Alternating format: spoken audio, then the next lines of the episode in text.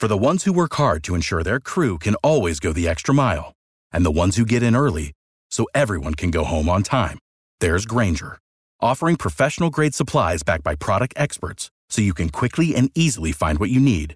Plus, you can count on access to a committed team ready to go the extra mile for you. Call, click Grainger.com, or just stop by. Grainger, for the ones who get it done. Russian President Vladimir Putin called the U.S. dollar's drop in dominance, quote, objective and irreversible during the recent BRICS summit in South Africa, as Brazil, Russia, India, China, and South Africa formally agreed to use local currencies instead of the U.S. dollar. It's the first shoe to drop. As demand for the dollar weakens, the buying power of the dollar also weakens. That's why Birch Gold Group is busier than ever. Investors and savers are looking to harness the power of physical gold held in a tax-sheltered IRA.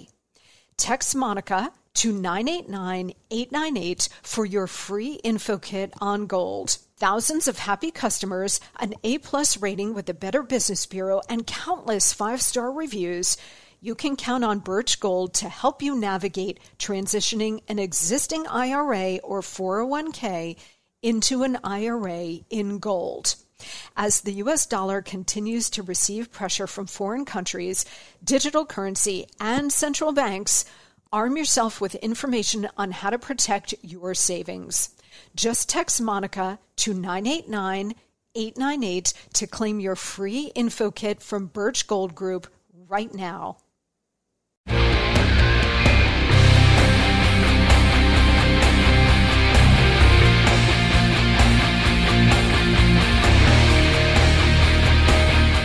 Hey guys, I'm Monica Crowley, and this is the Monica Crowley Podcast. Thank you so much for joining me here on this Friday as we end another week of survival in Joe Biden's America.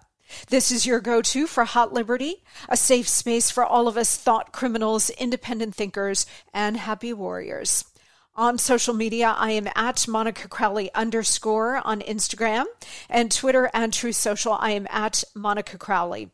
Also, the email address for this show, let me know what's on your mind.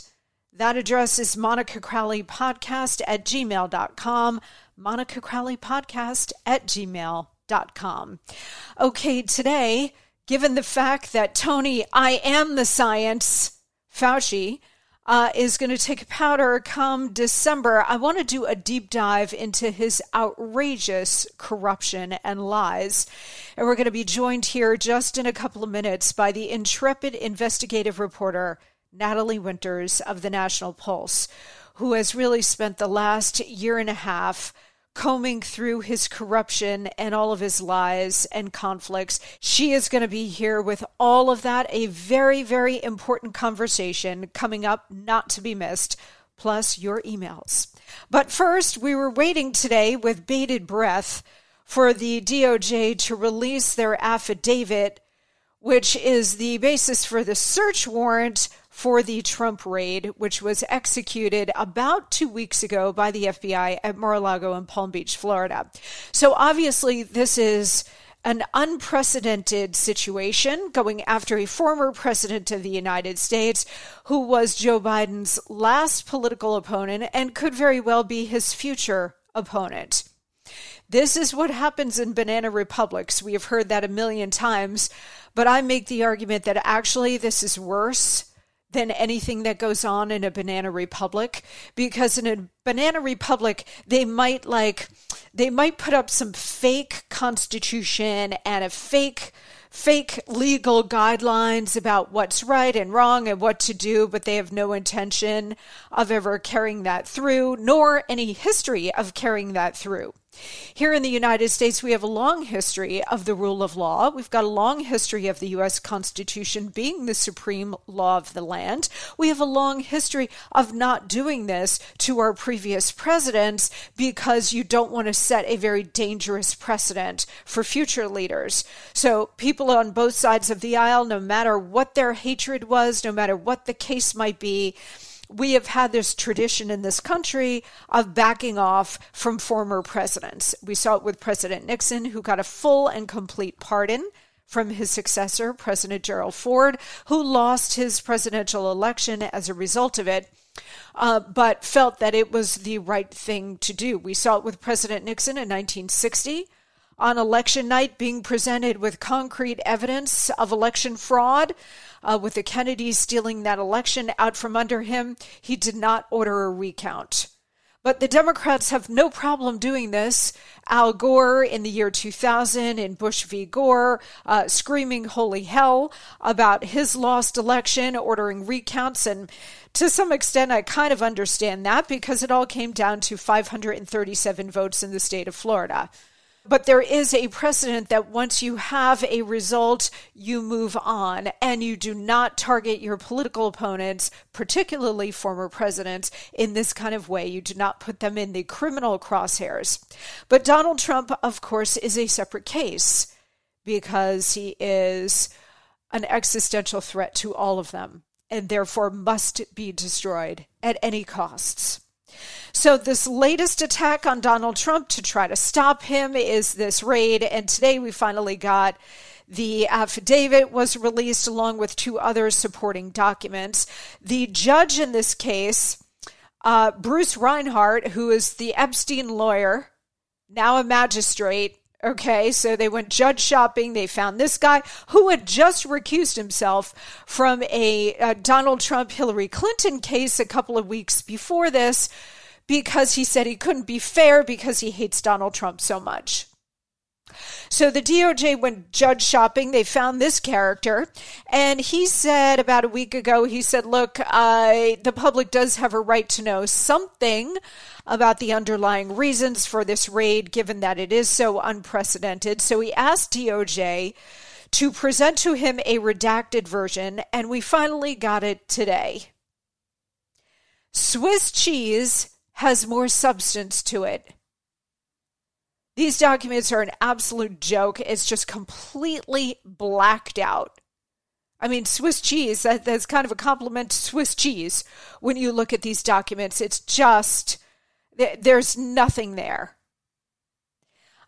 In one of the supporting documents, though, we do see that national security is not, I repeat, not cited among the reasons for these redactions.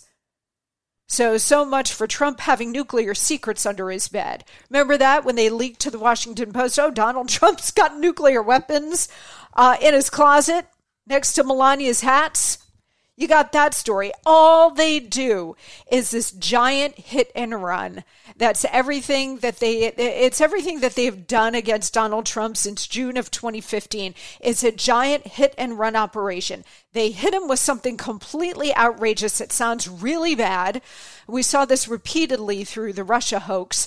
They go to the same exact corrupt reporters at the New York Times and the Washington Post and elsewhere to plant the smear. And then the smear goes around the world. I think it was Mark Twain, I think I said this the other day, who said, a lie goes halfway around the world before the truth has a chance to put its pants on. Well, now in the world of social media, that's triply true. You put something out on Twitter through the New York Times Twitter account and boom, it's everywhere. And this is what they do. This is yet another hit and run operation. So they did this while Donald Trump's been sitting on the nuclear codes. No mention of the fact that Bill Clinton was too busy banging the interns to locate the nuclear codes and lost them. Bill Clinton lost the nuclear codes because his pants were around his ankles. So again, yet another example of a smear of Donald Trump, national security not cited among the reasons for all of these redactions. So Donald Trump did not make off with the codes, even though Bill Clinton actually did. Now, you take a look at these documents, just be aware there is literally nothing here. You learn like nothing. The DOJ and the FBI are so corrupt, you guys, that they are redacting their reasons for the redactions. They've gone so far as to redact their reasons for the redactions in their justification for raiding a former U.S. president's home. no matter how much contempt you have for these out-of-control, lawless agencies, it's not nearly enough, okay? This is just the latest chapter in all of this. Ever since that raid on President Trump at Mar-a-Lago about 2 weeks ago, Joe Biden has stayed quiet. And his White House has claimed they knew nothing about this ahead of time. If you believe that, I've got a bridge for you. Just the other day, Joe Biden was asked by Peter Daszak, and he goes, "Oh, I didn't know, zip, zero, nada," and walks away. Well, it may actually be true that they did not share this with Joe Biden because he is senile and may have blurted it out. So that may be true.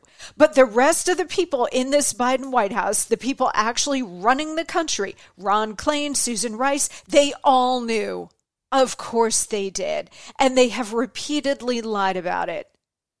And now we've got evidentiary proof that they not only lied about it, but they encouraged this raid and a criminal investigation into Donald Trump.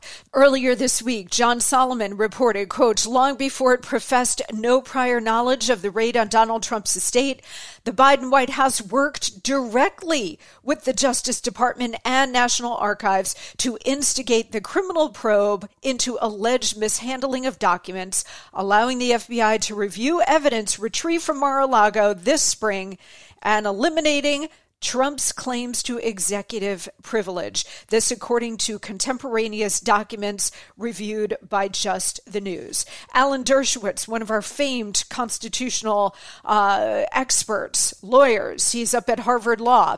He said that he took a look at some of these documents, and he said that the Biden White House's eagerness to waive Trump's claims of executive privilege could have future implications for generations of presidents to come. Quote, "I was very surprised. The current president should not be able to waive the executive privilege of a predecessor without the consent of the former president. Otherwise, executive privilege means nothing. What president will ever discuss anything in private if he knows the man who beat him can and will disclose it?" Exactly.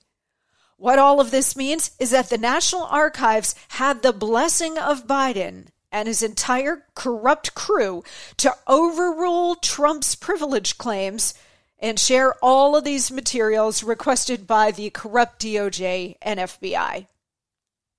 So, contrary to Biden's team's lies and Biden himself, his lie this week that he knew nothing about this, they were hip deep in all of this. Of course they were. The depth of corruption here, guys, is unfathomable. Using the FBI as their own secret police, their muscle, their Tony Soprano against their political enemies, and doing so openly without a care in the world because they can. Because they have the protection of the press, and not just the protection of the press, but the advocacy of the press. The press is standing there ready, willing, and able to take whatever hit and run attack that they want to pass on and have amplified. They hand it off to these same reporters who blow it up on social media, splash it across the front pages. It goes around the world, and it is not true.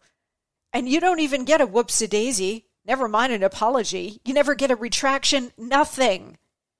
They get away with this without a care in the world because they can. And all of this, of course, is leading to an indictment of Donald Trump. To all of these people who say there is no way that they're going to indict Donald Trump, they wouldn't dare because that would really rip the country apart, so they're not going to do it. Ripping the country apart is in their job description. This is what they do. This is a necessary condition to affect the Great Reset here at home. Ripping the country apart is what they do. To what end?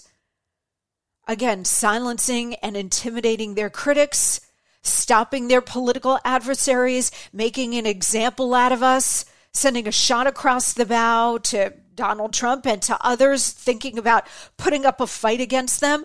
The shot across the bow and the message is, don't even think about it because we will destroy you too. That means all of us. Trump is a stand-in for all of us. We had more evidence yesterday of the depth of this corruption because we got a shocking admission from Mark Zuckerberg yesterday. He went on Joe Rogan. Now recall that Zuckerberg poured $400 million into rigging the 2020 election for Joe Biden, a scheme that was exposed by our friend Molly Hemingway in her book, Rigged. We had her on this show to walk us through exactly what he did. Well, at the same time, he now says that the FBI handed him a request to suppress the Hunter Biden laptop story and, of course, everything that that pointed to, which is the Biden family corruption. Mark Zuckerberg went on Joe Rogan yesterday and he made this admission. Listen. How do you guys handle things when they're a big news item that's controversial? Like there was a lot of attention on Twitter during the election because of the Hunter Biden laptop story, the New York Post. Yeah, we had that too. Yeah, so you guys censored that as well? So we took a different path than Twitter. Basically the background here is the FBI, I think, basically came to us, some folks on our team, and was like, hey, just so you know, like, you should be on high alert. There was we thought that there was a lot of Russian propaganda in the 2016 election. We have it on notice that basically there's about to be some kind of dump of that's similar to that. So just be vigilant. So our protocol is different from Twitter's. What Twitter did is they said you can't share this at all. We didn't do that. What we do is we have if something is reported to us as potentially misinformation, important misinformation, we also have this third-party fact-checking program because we don't want to be deciding what's true and false. And for I think it was 5 or 7 days when it was basically being determined whether it was false, the distribution on Facebook was decreased, but people were still allowed to share it. So you could still share it. You could still consume it. So when you say the distribution is decreased, it got shared. How does that work? It basically, the ranking in newsfeed was a little bit less. So fewer people saw it than would have otherwise. So it definitely... By what percentage? I don't know off the top of my head, but it's meaningful. But basically a lot of people were still able to share it. We got a lot of complaints that was the case. Obviously this is a hyper-political issue, so depending on what side of the political spectrum, you either think we didn't censor it enough or censored it way too much. But right. But we weren't sort of as black and white about it as Twitter. We just kind of thought, hey, look, if the FBI, which I still view as a legitimate institution in this country, it's like very professional law enforcement, they come to us and tell us that we need to be on guard about something, then I want to take that seriously. Did they specifically say you need to be on guard about that story? No, I don't remember if it was that specifically, but it basically fit the pattern. So the FBI rigged the 2020 election. The FBI. We've been talking to Dinesh D'Souza about the vote trafficking. We talked to Hemingway about Zuckerberg pouring all of this money into swing states and swing districts to throw the election. But this is the first we're hearing that the FBI engaged in direct, overt election interference. They were all lying, saying that it was Russian disinformation on the laptop, don't believe it, foreign interference, when they all knew it was true. The FBI had the Hunter Biden laptop for months. And of course, they scoured it. They knew exactly what was on it. They knew it was all true. They knew the depths of the Biden family corruption. They knew it. And they went out and had their lackeys in the press amplify all the lies that it was Russian disinformation, external interference in our elections, when they knew that wasn't true. They knew it wasn't Russian disinformation. The election interference came from inside the house. Zuckerberg's remarks about the FBI and Facebook. This is a smoking gun piece of evidence about what we've all suspected all along. The regime outsources censorship using social media platforms to quiet us, to silence speech that threatens those in power. It's all cyclical. The weaponized FBI is working hand in glove with big tech and the propaganda press to throw elections. This is why when you vote and vote and vote and nothing changes, now you know why. We have evidentiary proof right there. The FBI and the DOJ are irredeemably corrupt, and they've got to be razed to the ground. And any Republican candidate for president has got to be running on this. And if they don't, do not take them seriously. Period. The end. All right, when we come back, we're going to switch gears and turn to another load of corruption led by another corrupt, evil garden gnome, Tony, I am the science, Fauci. We're going to do a deep dive into his corruption over the last couple of years because even though we've got so much coming at us here, we cannot lose sight of what they and Fauci and Walensky and the entire public health regime working hand in glove with the rest of the corrupt maniacs running this country into the ground, what they put us through. Not just so that it never happens again, but that we can stand up a COVID accountability project and put all of these people in prison. So sit tight for that. I'm Monica Crowley, back in a flash. Okay, everybody, listen up. We all want to be healthier, right? Well, to get there, we have to have a healthier diet, which is not always easy to do.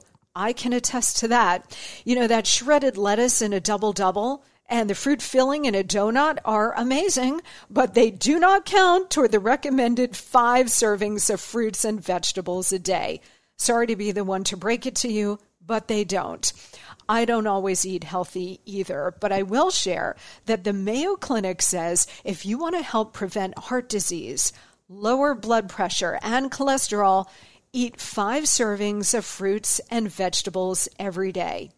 I don't, and you probably won't. That's why I take Field of Greens. Unlike other supplements, each fruit and each vegetable in Field of Greens was medically selected by doctors to support your vital organs, like the heart, lungs, kidneys, and the immune system.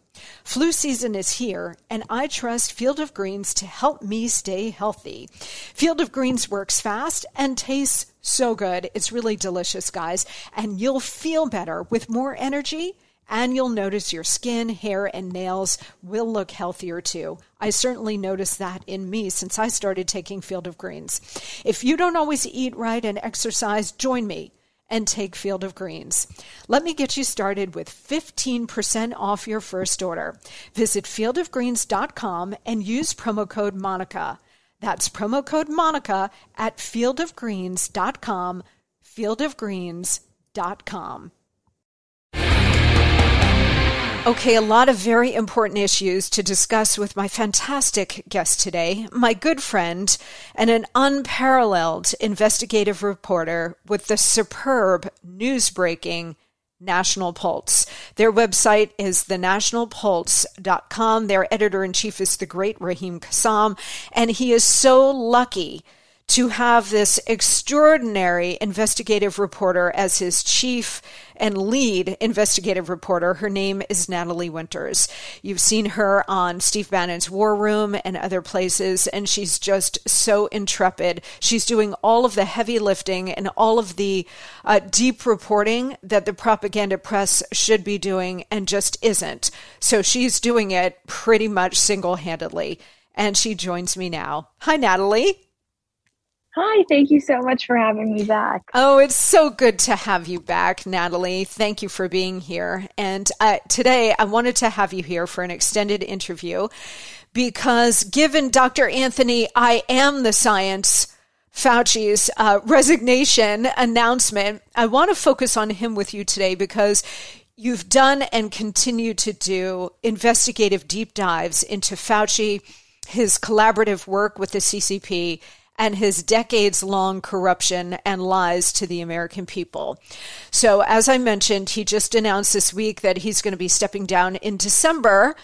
Conveniently, right before Republicans are expected to take control of the Congress and launch major investigations into him and unearth a lot of, at least we hope, unearth a lot of what you have already unearthed about him and about what he said and did during COVID. So my first question to you is, because you've basically been living with this man in your investigative reporting for a year and a half, what's your reaction to the news that he is going to depart come December? Well, most interviews that I do are usually about negative or very depressing topics, right? Either about how the Chinese Communist Party is infiltrating this, or Anthony Fauci sending your tax dollars to some random lab in a corner of China that we want to be nowhere near. But this is probably one of the happiest days of my life, at least for now, given that someone who I've dedicated a lot of my investigative career into looking into will be resigning. And again, this is someone who loves his job, loves the, you know, credentials that come with it, loves the, I would say, kind of posh and status and clout that he has given himself from this role, right? He is the science. He can't be questioned. Probably one of the largest egos in public health and public service today. So for him to be resigning, I think, is a pretty massive deal. Obviously, he says, you know, my next chapter, look forward to it. I'll be doing something else. So who knows what that'll be. Maybe he'll end up on the payroll of some big pharma company or up at the World Economic Forum or the Gates Foundation. But for now, you know, Fauci's reign of terror, as I would call it, at the National Institutes of Allergy and Infectious Diseases, is coming to an end. And that's a really, really good day, not just for the health and well-being of the world writ large, but for our taxpayer dollars. But it's a bad day for the Chinese Communist Party and researchers who like to do gain-of-function research and manipulate pathogens to make them deadlier and riskier to humans, which in some ways may be responsible for the COVID-19 pandemic that we just experienced. You know, I want to get into some of Fauci's greatest hits, which you and only you uncovered in the past year or so, that really exposed the depths of Fauci's corruption. But before we get into the origins of COVID, Natalie, let's get into the origins of Fauci and the CCP. When did he first get into bed with the Chinese Communist Party, and how did that happen? Sure. So it's actually very interesting. Fauci took over NIAID, that's the National Institute of Allergy and Infectious Diseases, in, believe it or not, the year 1984. Quite funny, given the kind of censorship that we've seen from that NIH agency when it comes to the origins of COVID and just really, I think, big pharma and COVID-19 vaccines. So it's a little too on the nose. But really since then, Anthony Fauci has really, I would say, opened the gates to Chinese Communist Party advances into American scientific research and scientific community. But in terms of actual documents proving this, you can see back in the early 2000s, the NIH, specifically the deputy director of NIAID, which is the agency that Fauci runs, signed a memorandum of understanding with what I would call the leading Chinese scientific organization that funds basically all of the country's research. It has very, very deep ties to the country's military, as one would expect, because for lack of a better term, there really is no Chinese wall between civilian youth science and military youth science in China. So this was signed in about 2005. And later in 2010, this memorandum of understanding, which really laid the groundwork for research deals like the one we saw happening at the Wuhan Institute of Virology, was actually expanded.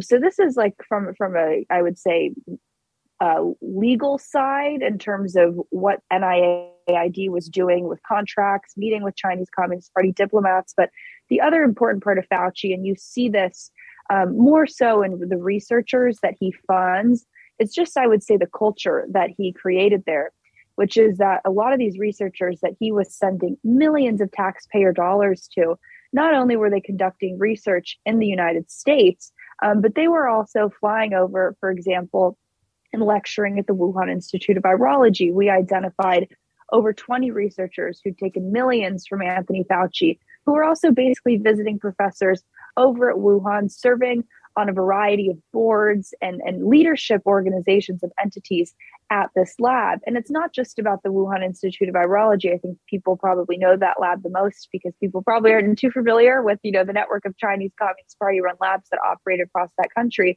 But there are dozens, if not hundreds, of labs like the Wuhan Institute of Virology that people who've taken your taxpayer dollars to conduct research have also done it in China in tandem with these labs. And I think you see it, you know, the best way, even though it's anecdotal, to kind of demonstrate this. One of the actually leading NIH departmental directors within the NIAID, I forget his name, but he actually starred in a very, very recent propaganda feature film. And that's not a, you know, dramatic stretch by any sense of the imagination, but a film that was produced by Chinese state-run media outlet CGTN about the origins of COVID. And they interviewed him at the NIH's campus up in Maryland. And he was one of the star interviewees throughout this whole film, pushing the natural origins theory. Again, this is someone who's affiliated with Fauci, affiliated with the NIH.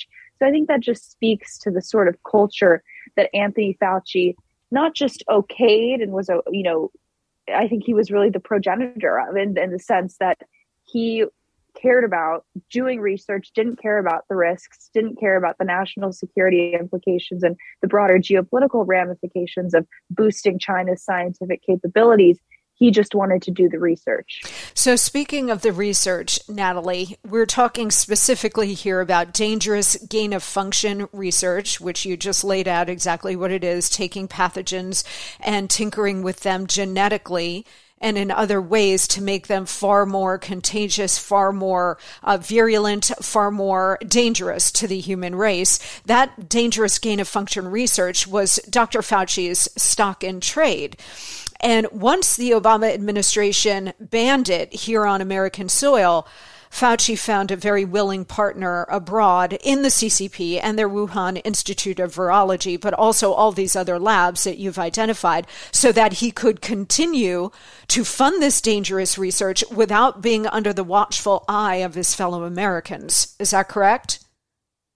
That's exactly correct. And it's really interesting when you watch old speeches from Fauci talking about gain-of-function research. This was a really, really, really big debate and discussion within the scientific community, which is pretty isolated, so it didn't really permeate or percolate into the mainstream discourse.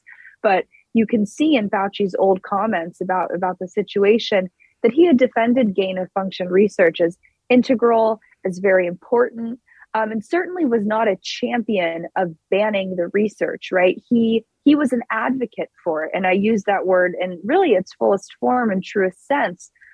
But I think what you're talking about is the really dangerous part. And frankly, I think shows you just how, I mean, bizarre, I think is an understatement, but bizarre his calculations were when it came to research and politics and frankly, national security and the safety of the United States. When it came to the fact that he deduced that, well, if gain of function research is too dangerous to be conducted in the United States, we need to outsource it to our mortal enemy, the Chinese Communist Party. Now, I know the American establishment likes to outsource everything to China, including gain of function research. But you know, this is how you create bioweapons. This is how you lay the groundwork for bioterrorist attacks, right? It would be like giving China our military blueprints, our plans, which we frankly do. But, you know, it'd be intentionally doing that. So I think that, you know, it just shows you how the scientific community led by Anthony Fauci does not understand that, you know, biological pathogens are a weapon of war. And this, of course, comes when you see the Chinese Communist Party, you know, using these pathogens, specifically trying to target certain ethnicities, certain races, certain groups of people, certain countries. So, you know, China is no fool, right? They have used biological pathogens, I would argue, much like COVID-19, to really advance their global goal. And they've found no greater ally than Anthony Fauci. And I think the proof is in the pudding when it comes to the fact that Anthony Fauci is very, very close with the CDC director in China, George Gao, who was one of the leading voices downplaying that COVID-19 came from the Wuhan Institute of Virology. He used to brag about being on private phone calls with Chinese Communist Party researchers, and he was even speaking at an Atlantic magazine kind of ideas festival and summit. And he joked that he was trying to hire Chinese Communist Party researchers. Now, I'm sure you could say, oh, you know, you're overplaying these comments. But I think that that shows you, right? It's a little slip of the tongue in the sense that it's showing you the culture, the internal kind of thinking of someone like Fauci, where he doesn't view the Chinese Communist Party as a threat. Because I don't know about you, but at the National Pulse, we would never joke about hiring anyone from the Chinese Communist Party. So there definitely is, I think, some institutional rot at the NIH, specifically at the NIAID, that needs to be removed quickly. You know, I would argue yesterday, but at least by December, once Anthony Fauci is removed, resigned, and hopefully not posted up at some big pharmaceutical company, you know, trying to cook up the next public health emergency. Yes, which we know they're probably planning right now. I mean, when we talk, Natalie, about the sympathies that the ruling class in America and across the West have for China, I mean, it's all over the pages of the New York Times. It's in every institution in the United States. It's in the President of the United States. It's in Dr. Fauci, because ideologically, they are largely aligned. We're talking, I on this show, I refer to them as the Democrat communists, because they are essentially neo-Marxists. And so when we talk about Fauci's affinity for Beijing and for the CCP, it really is an ideological one. So it's not that he was blind to what the CCP would do with these viruses. It was, he was pretty okay with it. That's my assumption, that he was all right with what the CCP might do. Let's hit a quick break, Natalie. When we come back, I want to talk about Fauci's role in COVID and in the handling of it and the cover-up of it, including the lab leak theory. And I'd also like to talk about Mrs. Fauci, Dr. Fauci's wife, and her role in this, because you've been exposing that as well. More with Natalie Winters on the other side. Okay, before we break, I just want to take a moment to welcome a terrific new sponsor, Donors Trust. Donors Trust is the tax-friendly way to simplify your charitable giving without compromising your values. Is cancel culture coming for your charitable dollars? Big banks that sponsor charitable savings accounts, or donor-advised funds as they're formally called, have a history of slow walking or just straight-up blocking donations to conservative charities. Charities that have found themselves in the crosshairs of the woke mob include the Family Research Council, the National Rifle Association Foundation, Liberty Counsel, Turning Point USA, and so many others. So clearly, not every donor-advised fund provider is safe for us conservatives. Let Donors Trust help manage your charitable giving. Donors Trust was built with you, my fantastic listeners, in mind.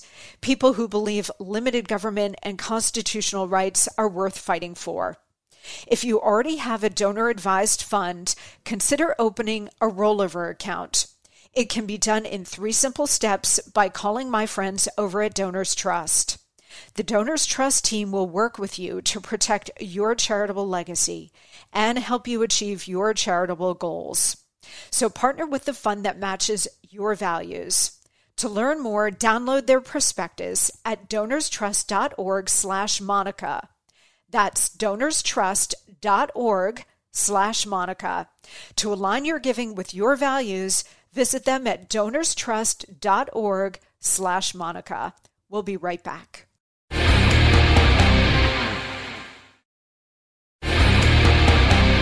Okay, we're back with the great Natalie Winters. She is such an intrepid investigative reporter with the National Pulse. Please go check out their website. You should be on it every day. It's thenationalpulse.com. They are doing all of the investigative work, deep dives into all of the issues that matter, particularly with regard to the CCP, which is Natalie's great purview. And she does incredible work on the CCP, exposing their role here in the United States to undermine our country and gain world domination, which is their ultimate goal.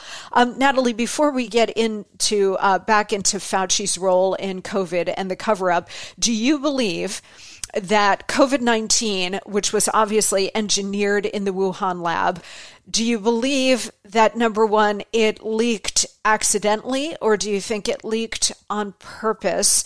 And was this technically an act of war against the United States, but also the rest of the world, by the CCP?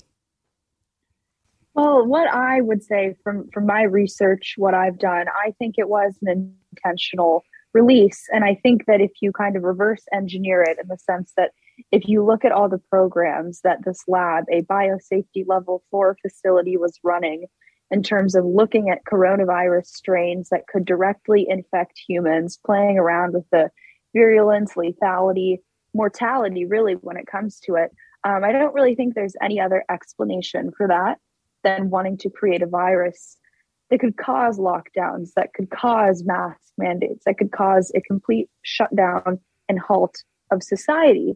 And I think the other way you see this is the fact that the Chinese Communist Party has been, so secretive and really launched a massive cover-up. Cover-up, that word gets thrown around a lot, but it's such an understatement. It's cover-up, all caps, bold. I think probably one of the greatest cover-ups in human history. In terms of the origins of COVID, and even deleting web pages, deleting certain programs, and just information about the research they were conducting. Now, I don't necessarily think that they were trying to create a virus that would, kill the entire world, that would have a mortality rate of 50%, because if they wanted to, they could have. I think they needed a virus that was just detectable enough, that was, just lethal enough to trigger lockdowns, to trigger a complete halt of the Western economy, to trigger really, I would say, a complete throwaway and giveaway and giving up, really, of the Western way of life, in the sense that I think Americans now more than ever, especially Democrats, may I add, have become used to the government telling us, what our rights are, if we're allowed to go outside, what we have to wear on our face, what we have to put in our bodies. Really in the style of the Chinese Communist Party, right? The Democratic Party, our rulers that be here in the U.S., have really acted like the Chinese Communist Party throughout the COVID-19 pandemic. So I think that COVID-19 was an act of war in some sense in the biological nature of it, right? Obviously, releasing a deadly pathogen is deadly, but I think that it was more about trying to trigger a response that would destroy our economy, destroy our way of life. Meanwhile, the Chinese Communist Party, had sort of is never stronger in terms of their authority, right? They still lock their people down. The people oblige. So that's my take on it, which, could warrant a multi-hour discussion. Yes. But I do think it was intentionally released. Yeah, I absolutely agree with you. I think it was not solely about Donald Trump, but I do think that that played a huge role in the decision to intentionally release this virus on the world. There's only been one modern American president who's taken on the CCP in an aggressive way. That was Donald Trump, and he needed to be stopped. And the thriving U.S. economy under Trump needed to be stopped. So my view is it wasn't the only reason, but they did shut down the global economy basically to stop one man. And again, it wasn't just about him, but it was, I totally agree with you on this. Let's talk a little bit, Natalie, about Anthony Fauci's role in the development of COVID-19 specifically. What did he fund? What did he know about the development of this novel coronavirus? Sure. So there are a couple key players when it comes to this nightmare. I was going to say story, but that's too euphemistic. Yeah. So one of the key players in this is a group called EcoHealth Alliance, which is a New York-based nonprofit led by Peter Daszak.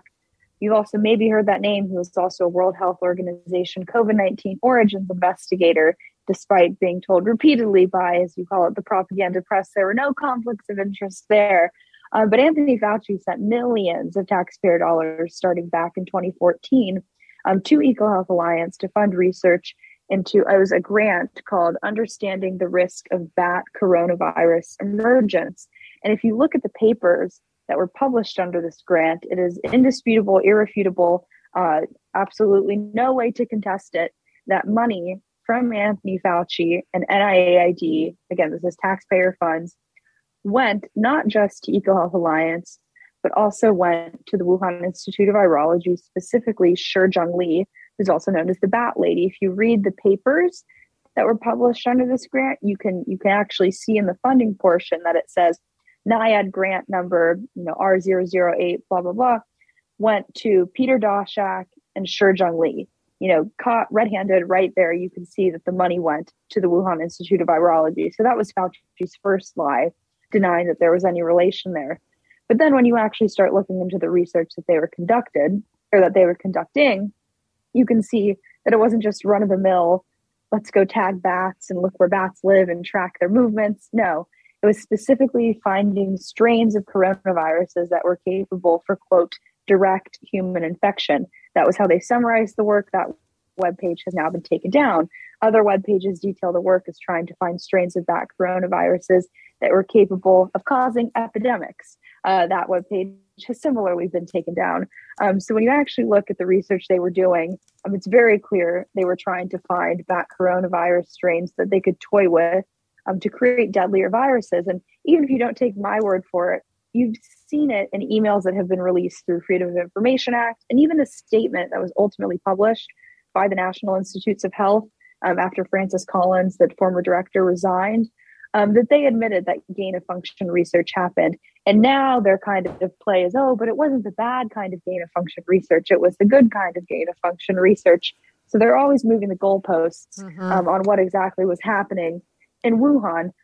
But again, the evidence, either through the studies or deleted web pages, shows you that they were conducting this research with funds from Anthony Fauci. And we'd even unearthed, audio from a podcast where some of the co-authors on this paper who were listed actually described the NIH as being, quote, very, very supportive of their work. And if you listen to the rest of the podcast, you'll be left probably with goosebumps because they describe creating these, chimeric viruses that could infect the maximum amount of, really, really scary stuff if it were being conducted in the U.S., let alone in China. Yep. No, 100%. I mean, and your reporting on this has just been fantastic at the nationalpulse.com. A lot of people forget, but we are here to remind them, Natalie, that scientists told Fauci that the virus looked engineered. Now, you and I both assume that he knew that it was engineered because he helped to develop it and fund the development of it. But these scientists said to him very early on, hey, look, this coronavirus looks engineered. It looks man-made. And of course, he covered up the lab leak theory and then proceeded to smear and crush any of these scientists who raised legitimate questions. He was out there destroying people's careers all day, every day. Then he went out and he lied about masks. He stopped known therapeutics that could have mitigated a lot of these symptoms and perhaps prevented a lot of hospitalizations and ultimately deaths. He lied about the safety and efficacy of these shots. I mean, the man was he was really the circus master of this entire pandemic response, which was all based on lies, was it not? Exactly. For a public health official, there didn't seem to be much consideration for public health. He really should be described as, I would say, a lobbyist for big pharma or the Democratic Party in terms of how lockdowns were used to justify the use of mail-in ballots. When you look at his record on a lot of viruses and diseases too, like AIDS, you really see a checkered past. This narrative that he's some glorified angelic public servant who has no skeletons in the closet, literally or figuratively, is just false. And I think we've seen this as time progresses and more studies come out about how lockdowns weren't effective, about how mask mandates weren't effective, about how really any of the procedures and policies and approaches that Anthony Fauci favored were actually not the way to go. And you especially see this with the data about the efficacy of vaccines coming out. Which I would say, COVID-19 vaccines were Anthony Fauci's baby and brainchild, and that he was probably their staunchest advocate.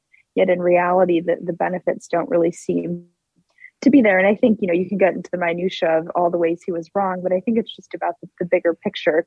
No one knew if lockdowns were necessarily effective. It was actually October of 2019, right before COVID happened, that the WHO put out a white paper saying that lockdowns actually weren't effective. They actually weren't the optimal strategy to curtail pandemics.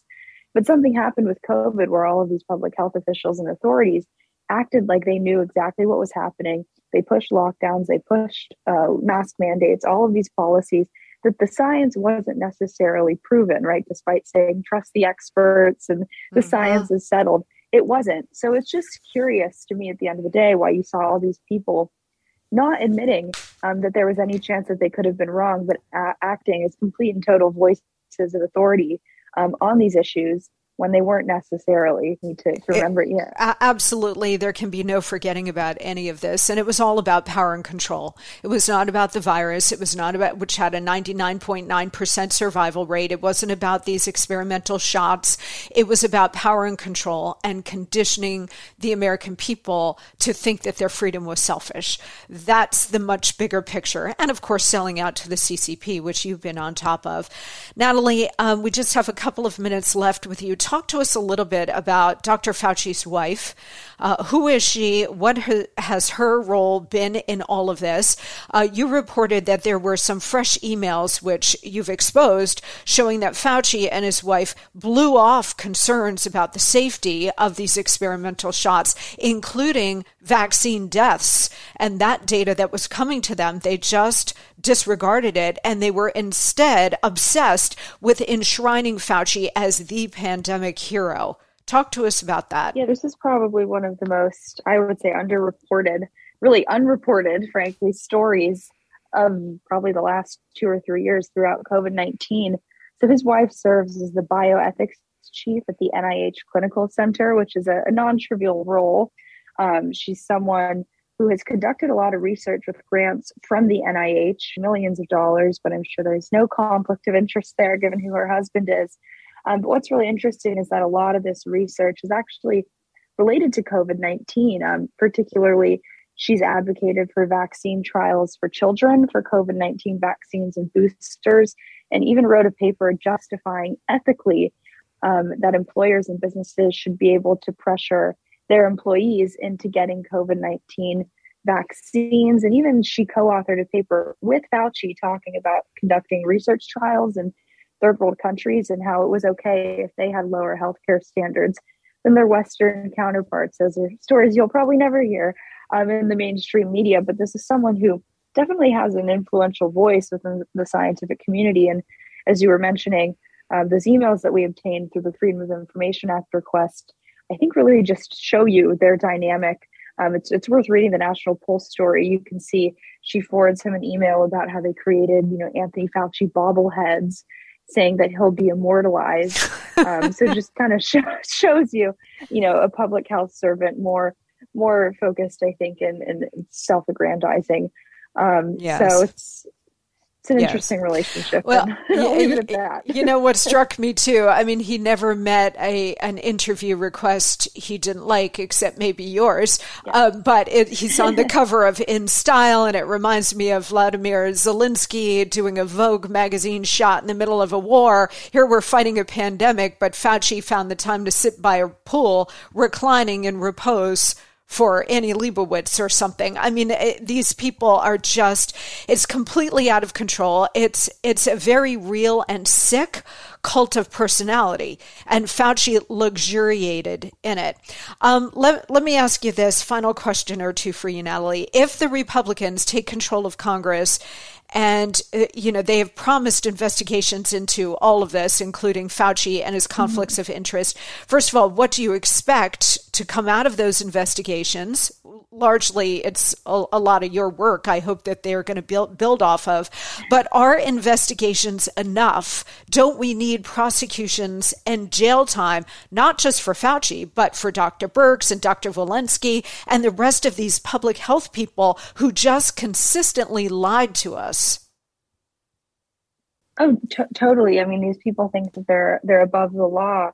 And I think the perfect example of that is Peter Daszak, who I had mentioned previously, who runs EcoHealth Alliance, the group that was receiving taxpayer funds from Anthony Fauci. He's been subpoenaed repeatedly by House Republicans, and he's never complied with any of the requests, giving over any of the relevant or pertinent documents to the type of research that they were conducting in Wuhan.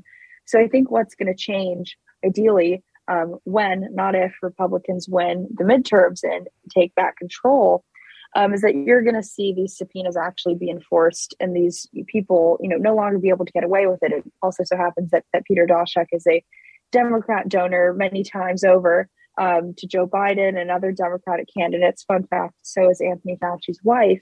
But these people get away with it because they're part of the ruling class, right? They're part of the establishment. Yes. So their buddies aren't going to rat them out. But I think a lot of the candidates that we're seeing now are not a part of the establishment. They're anti-establishment in the truest sense. And I think that's what you need in DC to take down these people like Peter Daszak. But you're totally right. I think people shouldn't just be focusing on, you know, commissions and investigations. It's about prosecuting too. Yes, and obviously cart before the horse. But I think that's the ultimate end goal. And I think with the right people, it is possible, but we just need to be very diligent in deciding who the right people are. Absolutely. I mean, if we are going to have any hope of seeing accountability for Fauci and Birx and Walensky, who are basically out there now just admitting that they manipulated data and that they lied and all of these things. Birx puts it in her book, CDC last week. Oh, whoopsie daisy. No, they didn't make mistakes. These were not blunders. These were intentional acts by these people in what I think is one of the greatest crimes against humanity in the history of the world, certainly recent history. And there has to be accountability. You know, Senator Rand Paul, who's a medical doctor, he has been terrific in confronting Fauci with all of this, but he's only one guy. So you're exactly right. He needs backup. We need our team on the field pursuing all of this. And like I said, Natalie, I hope that a lot of these Republicans, when they go after him starting in January, that they will use a lot of your reporting and exposure of this corruption as a jumping off point to really dig deep and hold this man and the others accountable. So 3 cheers for Natalie Winters and her intrepid reporting over at the National Pulse. Again, the website is thenationalpulse.com. And again, they are doing the deep dives that the propaganda press will not do. So please support the National Pulse however you can. Go read them, but also they work off of donations and contributions. So whatever you can do to support this kind of work, please do. You know, you guys are always emailing me and saying, how do we do this? You know, give us solutions. Here is a solution. The National Pulse is on the front lines of exposing the ruling class and all of their corruption and their lies. So please go there, read all of their work, and support them however you can. Natalie Winters, intrepid investigative reporter and my good friend, thank you so much for joining me here today. Thank you so much for having me. You got it.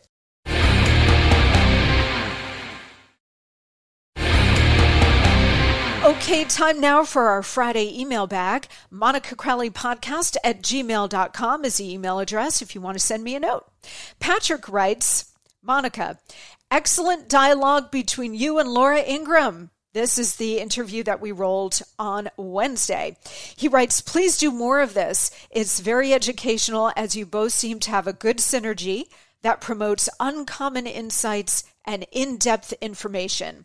Laura seems to be more candid with you than she is on her own show. Both of you have a great conservative knowledge base and are good at explaining goals and issues that make sense and that we don't normally hear. Thank you. Well, thanks so much, Patrick. Very nice of you. Laura is a longtime friend, so we do have a good rhythm when we talk about the big issues, whether it's here on my podcast or on our Fox News show or elsewhere. So we really do have a great rapport. And we both work to break down complex issues in ways that everybody can understand and then mobilize people to action.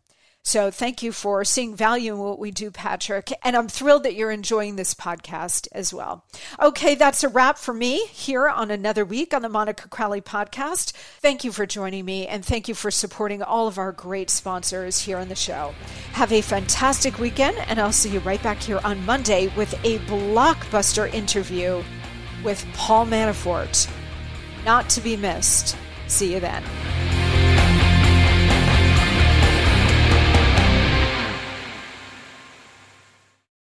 Without the ones like you, who work tirelessly to keep things running, everything would suddenly stop. Hospitals, factories, schools, and power plants, they all depend on you. No matter the weather, emergency, or time of day, you're the ones who get it done. At Grainger, we're here for you, with professional-grade industrial supplies. Count on real-time product availability and fast delivery. Call, clickgrainger.com or just stop by. Grainger, for the ones who get it done.